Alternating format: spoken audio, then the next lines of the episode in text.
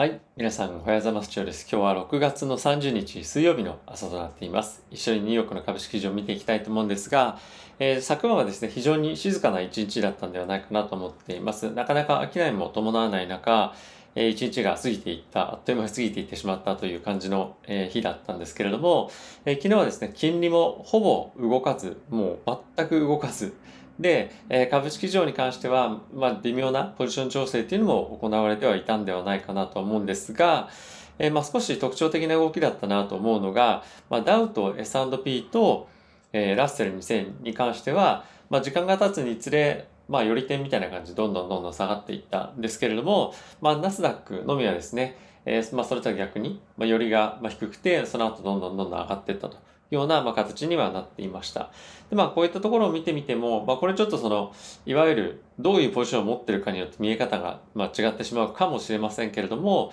まあ、やっぱりその勢いっていうのが、えー、他の銘柄というかそのセクターと指数と比べてナスダックの方がまだやっぱりあるんじゃないかなと思うんですよね。やっぱりこの雇用統計の前というタイミングで、えー、まあ一般的にはいろいろと調整が行われるようなタイミングではあると思うんですけれども、まあその中でも比較的、え、テック銘柄の方がですね、え買われているような様子も伺えますし、え、まだまだですね、やっぱり、えこの雇用統計を経て、え今後買い進んでいくんじゃないか、株式市場は上昇していくんではないかっていう見方の方が、まあ一般的には今強いんじゃないかなと思っています。で、今回の数値に関しては、まあ、ちょっと後ほどもご紹介しますけれども、非常に雇用の数値が強く出る可能性があるので、まあ、これをどう見るか、どう予想するかっていうのが、まあ、非常に今回重要になってくるとは思うんですけれども、僕はやっぱりですね、今回、まあ、非常に雇用が強かったとした場合、まあ、テーパリングに関してはもうすでに予想がされている通り、まあ、夏、8月9月に発表で、えー、年内にスタートっていうのが、まあ今、規定路線かなと思ってはいるんですけれども、じゃあそれで利上げのタイミングがものすごく早まるかどうかっていうところに関しては、まあそうなるだろうなと。まあただし若干もうそういったところに関してもある程度織り込み始めてると思いますし、まあ、あとはですね、やっぱり非常に重要なのは、じゃあ雇用が回復してくるというふうになった場合、物価がどうなる物価がどういうふうな推移をするのかというところになってくると思うんですよね。でそうすると、まだまだやっぱり市場の見方としては、物価に関しては今は、え、一時的な、えー、高水位になっていて、まあ、その後は落ち着いてくるんじゃないかっていうところの見方の方が、え、強いと思うので、やっぱりその利上げに対しての、え、勢いも、まあ、利上げ行われはするんですけれども、その後どこまで行くとか、どれぐらいのスピードで上がっていくのかっていうところに関しては、え、まだまだやっぱりですね、コンサバな意見もあるとは思うので、えそのあたりはですね、非常にいい雇用統計が出たとしても、え長期の金利がバツンと上がるっていうよりも短期金利の方が、ま、しっかりと上がっていって、え前回のですね、FOMC の時のような、ま推移になるんじゃないかなと思うんですよね。なので、株式市場全体としては引き続き堅調で、高金、あの、長期金利がま、低くある程度、え抑えられると思うので、やっぱりテックの銘柄の買いっていうのが進むんではないかなと思っています。で僕個人としては、まあ、今キャッシュがですね、まあ、2割ぐらい、え残してるというような感じで、一旦ですね、雇用統計を見てからどういうふうに判断するかっていうのを考えていこうかなと思ってますが、まあ、基本はですね、引き続き、テック銘柄に寄せていこうかなと個人的には思っています。まあ、これは短期でも長期でもやっぱりテック銘柄、もしくはそのグロースの銘柄の方が、まあ、僕個人としては、まあ、夢があるなというところもありますし、まあ、やっぱり今後、えもしインフレが高高水準で推移していく中で、まあ、利上げがどんどんどんどん早く、えー、思ったよりも早く行われるということがあるようであっても、やっぱり高成長っていうのを維持できるような企業っていうところと、まあ、あとはですね、ここ最近非常に雇用の雇用を行っていく上で、コストがどんどんどんどんかさむ状態にあると。で、そうなってくると、やっぱり利益率が、まあ、高いところの企業の方が、そういった局面では非常に有利だと思うので、テック銘柄を中心に構成をポートフォリオしていきたいと思っています。はい。えー、まあ、セクター別なんですけれども、そんなに大きくえ動いているセクターっていうのは特にはないのかなと思ってますが、ま、やっぱりテックが強いというところと、あとはですね、今後消費が爆発的に伸びてくる可能性があり、かつ雇用も回復してくるというところで、リテール関連の銘柄ですね、ここ最近ちょっと注目をしています。先日ナイキもですね、大きく決算発表して15%ほど上昇してましたけれども、やはり今後、人々が外に出てどんどんどんどん消費に向かうっていうような絵がですね、まあ、今描かれてるのかなと思うので、えリテール関連の銘柄っていうのは、え少し注視をすべきポイントかなと思ってます。はい。あとは個別なんですけれども、まあ、ちょっとここ最近出遅れていたアップルに関しては昨日 GAFAM の中でも、まあ、一番調子が良かった銘柄かなと思うんで、まあ、アップルがですね、ここ最近定位安定しますが、まあ、どういった推移になってくるかっていうのは注目をしていきたいなと思っています。あとはですね、えー、銀行関連、金融株なんですけれども、モルガン・スタンレーですとか、ウェルス・ファーゴがですね、増配するっていうニュース出てましたけれども、ま、これでですね、一旦ちょっとポジティブな材料っていうのが、えー、まあ、出た感じもあって、そこで一旦利食いの売りっていうのも出たんじゃないかなと思うんですよね。なので、今後そういうまあ非常に前向きなニュース、まあ、おそらく銀行株に投資していた人たちの中では、えこういったニュース待ってた方もいらっしゃると思うんですよね。なので、えー、この辺りが一旦、一旦ちょっとまあ、悪抜けじゃないんですけども、まあ、材料一旦終了ということで、今後の株価の推移に関しては、ま、注目していきたいなと思っています。このまま、ま、金利の動向にもよりますけれども、え、順調に回復してこれるようであれば、え、ま、長期的に見て、え、まだまだやっぱりヘッジのポジションとしての価値は十分にあるのかなとは思っていますし、やっぱりその銀行株に関してはいきなり収支がですね、ものすごく改善するとかっていう銘柄でもないので、えー、組み入れるのであれば、えー、長期で持っている、まあ、必要がある程度あるのかなと思っています。はい、えー、指数を一緒に見ていきたいと思うんですが、えー、ダウはですね、プラスの0.03%、えー、S&P も0.03%プラスですね。えー、ナスダックが、えー、プラスの0.19%、ラッセル2000がマイナスの0.58%といった状況となっていました。まあ、ここ最近非常に好調だったラッセルっていうところもあって、えー、若干調整も、えー、まあ、調整というか、あの、下げ幅も他のところよりは、この雇用統計前の、えー、少し大きいのかなと思ってますが、まあ、あまりここでの動きっていうのは関係なくて、やっぱり雇用統計の受けて、受けてどういうふうな反応するかっていうところが、まあ、一番の注目ですし、やっぱり大事な今後の方向感を裏の上でも大事かなと思うので、まあ、あまり気にする必要はないかなと思っています。はい。え一緒にニュース見ていきたいと思うんですけれども、えアメリカのですね、連銀で、えリッチモンド連銀総裁なんですけれども、え今後、量的緩和をですね、縮小してテーパリングに向かっていくと予想されてますが、このテーパリングに関しては、え最も劇的ではないっていう、そのなんか非常に難しい表現を使われてましたけれども、本当にインパクトがあるようなものではなくて、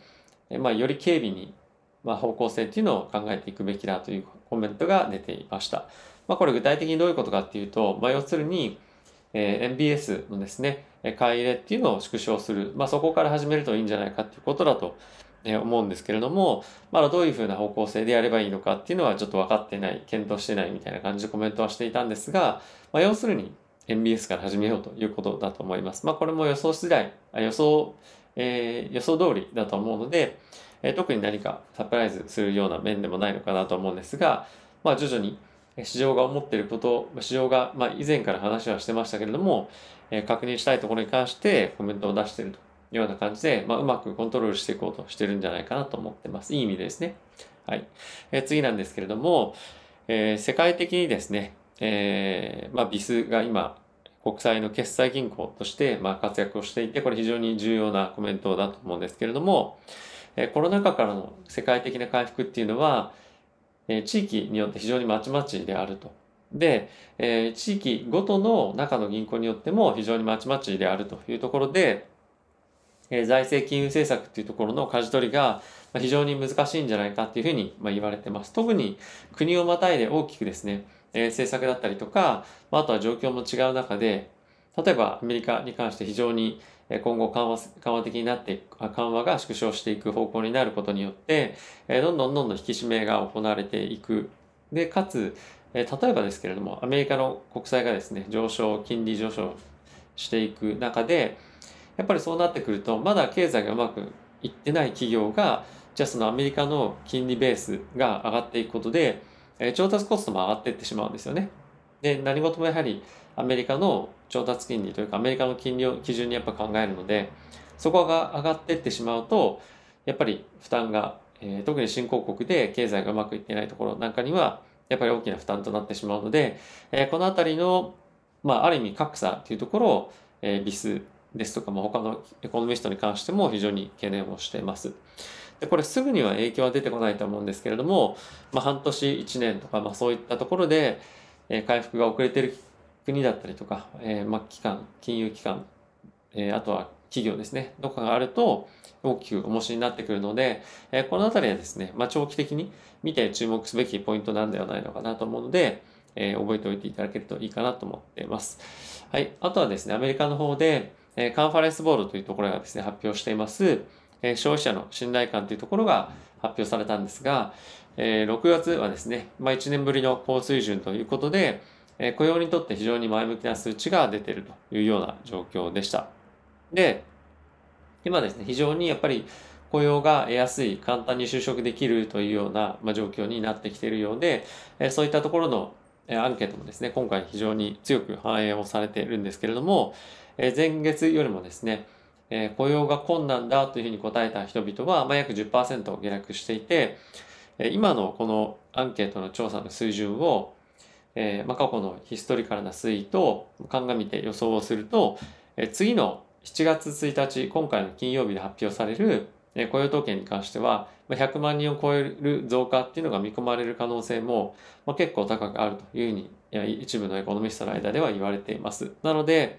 現在ですね、65万人ぐらいの予想だったと思うんですけれども、まあ、それを大きく上回るようなことがあったりすると、まあ、ちょっと市場としては混乱するようなことが一旦起きるんじゃないかなと思っています。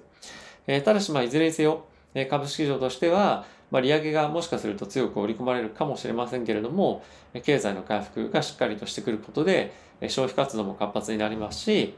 やっぱりアメリカの経済全体、あの、雇用統計っていうところは非常にやっぱ重要で、えいい数字が出れば、やっぱりどんな時でも一旦バツンと、あの、活況出るようなことにもなると思いますので、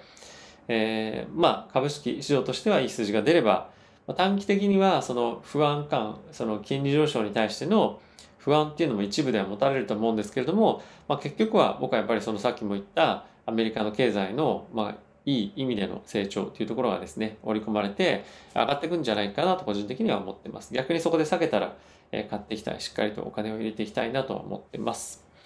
はい。えー、次ですけれども、アメリカのですね、住宅の価格指数で K シラというものがあるんですけれども、4月はですね、なんと14.9%の上昇で、15年ぶりの高い伸びということが起こっていました。はい。まあ、これ本当に驚くべき数字で、まあ14.9%っていうのは前年比、前年の4月比っていうことなんですけれども、えー、ただし、まあこれ予想よりも、えー、下回ったという水準になっていて、まあそれでも、あのこれだけ伸びているので、まあ、アメリカの住宅価格に関しては、まあ、引き続き、えー、注視していきたいと思うんですが、まあ、じゃあこれバブルなんじゃないかっていうふうに言われている方もいらっしゃるかもしれませんけれども、まあ、これ今回に関してはバブルに向かってるっていうような印象は、まあ、ないですよということがコメントとして、えー、エコノミストの方からも出ていて、なぜかっていうと、まあ、これあのローンを爆発的に出して伸びてるっていうよりも、まあ、やっぱりしっかりとえー、まあ、現金で買ってるというか、その過度なレバレッジかかってないような状況で上がってきてるということが、まあ、今言われてます。なので、まあ、ある程度時間がかかってくる。この例えばサプライチェーンで、ここ最近木材のですね、価格上昇してますけれども、まあ、このあたりが落ち着いてくれば、年末までにはですね、えー、価格上昇というところが一旦落ち着くんじゃないかなと言われてるので、えー、このあたりはですね、まあ、そんなに心配する必要はないというふうに言われてますが、まあ、注視していきたいと思います。はい。あとはですね、インドの方でモデルナ製のワクチンが、えー、供給されるということが新たに発表されましたので、モデルナの価格はですね、まあ、非常に、まあ、いい力強く推移をしているのと、あとはですね、ニューヨークの市長選が現在行われてはいるんですが、え元警官のですね、アダムさんという方が現在非常に、えー、まあ、好調なスタートを切って、まあ、スタートというか、あの、ポジションにいるんですけれども、この方はですね、え、先日ちょっと一部で報道がありましたけれども、えニューヨークをですね、え仮想通貨のセンターに、世界の中心にするぞというふうに言っている方で、えこの方が、ま当選するようであれば、まあ、一層ですね、仮想通貨界をま盛り上げていくような流れにはなると思うので、え一つこの選挙注目していきたいなと思っています。はい。えー、金曜日雇用統計前なんですけれども、まあ、引き続きですね、えー、ちょっと低調なというか、難聴なというか、えー、あまり元気がない相場続くかもしれませんけれども、えー、まあ引き続きやっぱり、えテック関連に関しては、まあ、注視していきたいと思いますし、まあ、あとはやっぱりさっきも言ったようにリテールですね。このあたりのセクターが、まあ、特にやっぱり前向きな意味で注目を集めていくと思いますので、えー、引き続き注視をしていきたいなと思っています。はい。えー、昨日ですね、僕最近ちょっと腰が非常に痛くて足がですね、あの、最近痺れるようになってしまっていて、結構やっぱ座りすぎっていうこともあってですね、新しい椅子をあの買おうかなと思ってます。いろいろとエルゴヒューマンとか、岡本岡村みたいなところとか、まあ、アーロンチェアちょっと高すぎるなと思ったり、まあ、岡本、パロンチェアとかもそういうのもそうですけども、何かいいのがあればなと思って今探してはいるんですが、えー、まあ、その、まあ、それまでの対応策として今、あのババランスボールに乗っかっています。えー、まあ、結構その硬い椅子ずっと座ってると血流が滞ってしまうので、本当に足が痺れて、ここ最近なかなかあの 痛いまでなってきてしまったので、えー、ちょっとですね、こういったところの対策も、えー、テレワークも多いので、えしていきたいなと考えている毎日です。え皆さんもですね、結構運動不足の方、運動不足の方もいらっしゃると思うので、え体にはですね、十分気をつけて、え過ごしていただければなと思っています。また何かあればご報告します。ということで、また次回の動画でお会いしましょう。さよなら。